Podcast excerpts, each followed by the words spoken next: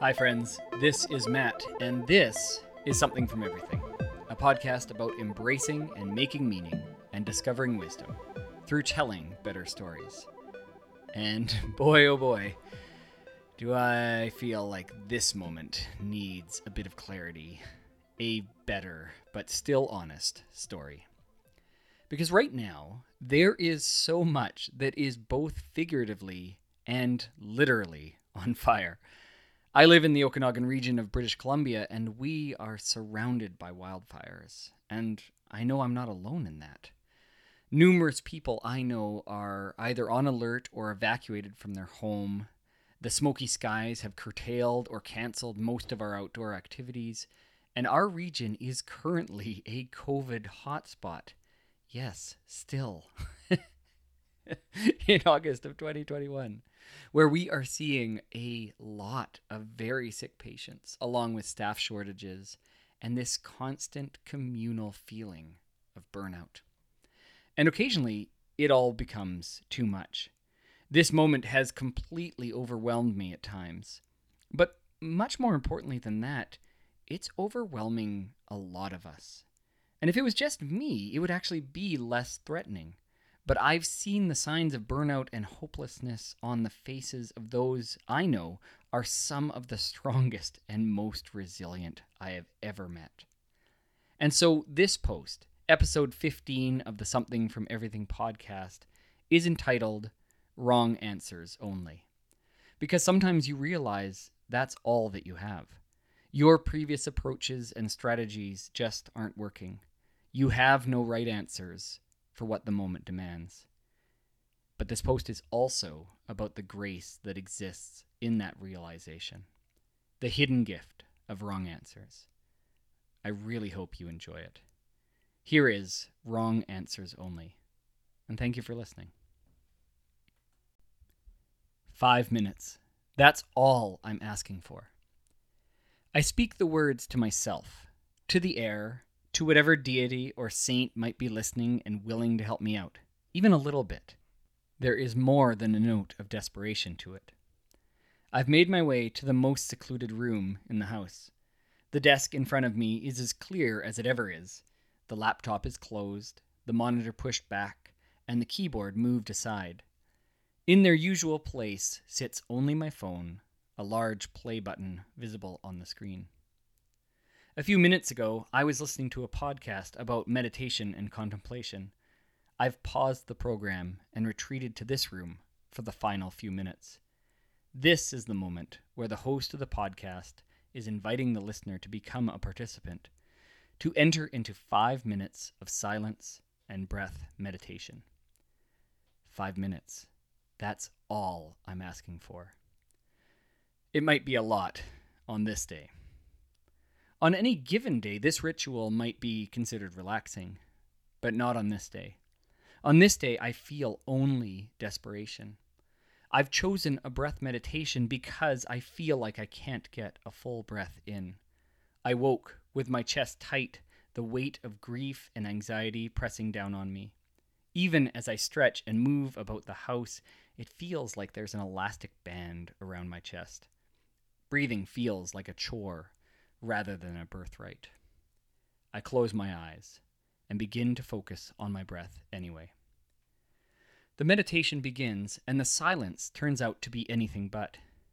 In the dead space after the invitation to begin, I hear the host lean back into his chair, hear the scratching of beard hairs. I hear each time he swallows or coughs or clears his throat. I can hear the distant muffled sounds of his neighbors laughing. And I hear similar sounds in my silence as well. I hear my children running across floors above me. I can hear my own chair creak and rub with every movement. And mostly, I hear the sound of my own shallow, labored breathing. As soon as I start to become accustomed to the various noises and sounds, I begin to notice my anxious thoughts. The silence reveals them, as I encircle my head like a swarm of mosquitoes, buzzing and nondescript in the distance, and then alighting on me, whispering their high pitched interruptions. Maybe I can't breathe because it's COVID. I can't breathe because of the smoke. It's probably only going to get worse. The kids have hardly been biking at all this year. Is this what it's going to be like every summer? When was the last time I changed my air filter? Maybe it's time to buy some better ones. Even at work, it smells like smoke. I wonder how short work will be today. I'm still breathing fast. How many times am I breathing in a minute? Should I count? If it's 18, how many breaths is that? My interrupting thoughts break off, dissipating into the air as quickly as they came. The five minutes of silence has been anything but. The podcast host strikes his bell, a Tibetan singing bowl, signaling the end of the meditation. Even through the tiny, tinny phone speaker, the sound immediately quiets me. I momentarily forget about my thoughts, forget about my breathing, and am at peace, feeling its resonance. The wavering note of it hangs in the air for a long time, and the meditation host lets it fade into obscurity. And then, without invitation, my thoughts return. I wonder if they sell those singing bowls on Amazon. and I start to laugh. It really is laughable. You have to laugh or else cry at how ridiculous it all is. Searching Amazon for enlightenment, seeing if they have a deal on inner peace, seeing what other shoppers who purchase tranquility also put into their virtual carts. The whole scene is suddenly satirical. The day's utterly failed meditation becomes comical. My constant turning to commerce to soothe me, my distractible and anxious mind, my inability to shut up for even five minutes. I'm reminded of Blaise Pascal's assertion that all of humanity's problems stem from man's inability to sit quietly in a room alone. The laughter is somehow freeing. At least it is honest. My breathing starts to come a little deeper. I can see myself in that moment from a distance, earnest, but hopelessly lost, overwhelmed from widespread burnout a crashing fourth wave of COVID, the terror of watching young, healthy people struggling for breath or sent to the ICU. I'm reeling from the death of two young children that I briefly cared for, from the sound of their parents' wretched cries. I'm feeling trapped by the constant smoke and the encroaching fires.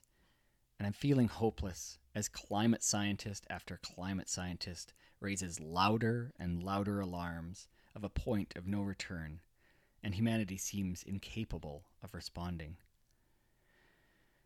This is a moment of crisis, and it is one I feel completely unprepared for. Whatever wisdom, beauty, and hope usually inspires me or buoys my spirits, it is not working this morning. I have no right answers. I have wrong answers only. Perhaps there is a grace to finding the wrong answers. You see, I have a love hate relationship with spiritual, religious, or wisdom traditions. I love that they offer a place to ask the deepest questions and to speak to our deepest needs. I believe they are at their best when they ground us in a story much larger and more ancient than ourselves. But many times, these traditions can be presented and sold in a manner that is shallow, superficial, or even outright deceitful. Little more than self serving posturing, posing, and pretending. And sometimes you can't immediately tell the difference.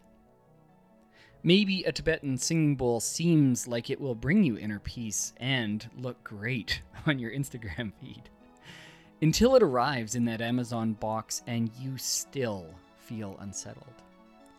Maybe a mindfulness practice promises to calm and ground you until you realize that it is a practice, and practice includes even the frustrating and failed attempts. Maybe all of these practices and wisdom teachings promise to make you a more resilient and self sufficient person, but in your most miserable moments, you realize that you still need a community to hold you when you fall apart. Sometimes the wrong answers reveal our deepest needs. There's little wrong with occasional retail therapy, magical thinking, or the desire for self sufficiency.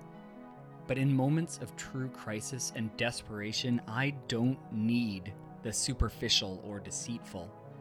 I need practices, community, and wisdom that feeds me, quiets me, grounds me, and ultimately prepares me for the realities that I will continue to face. We all need those things, regardless of how we acquire them. Real crisis separates some of the trash from the treasure, fool's gold from the real stuff.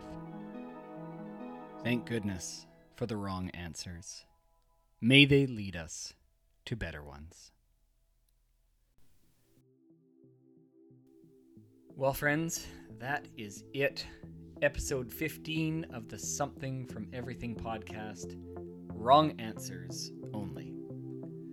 The music at the intro was Memory by the band Creo, and at the very end there is Chad Crouch's Moonrise. Both are licensed under Creative Commons non commercial attribution license, and you can find Creo and Chad Crouch's music at freemusicarchive.org. If you enjoy reading more than listening, you can find all my full written posts as well as these audio recordings at my site, www.somethingfromeverything.com. While you're there, you can subscribe if you'd like. I promise I hardly ever email anything out. In fact, I'm well overdue to send anything at all. but I won't fill your email with spam, and I can let you know if there is something exciting You can interact with this post and me, of course, by following the Something from Everything podcast on Facebook and Instagram.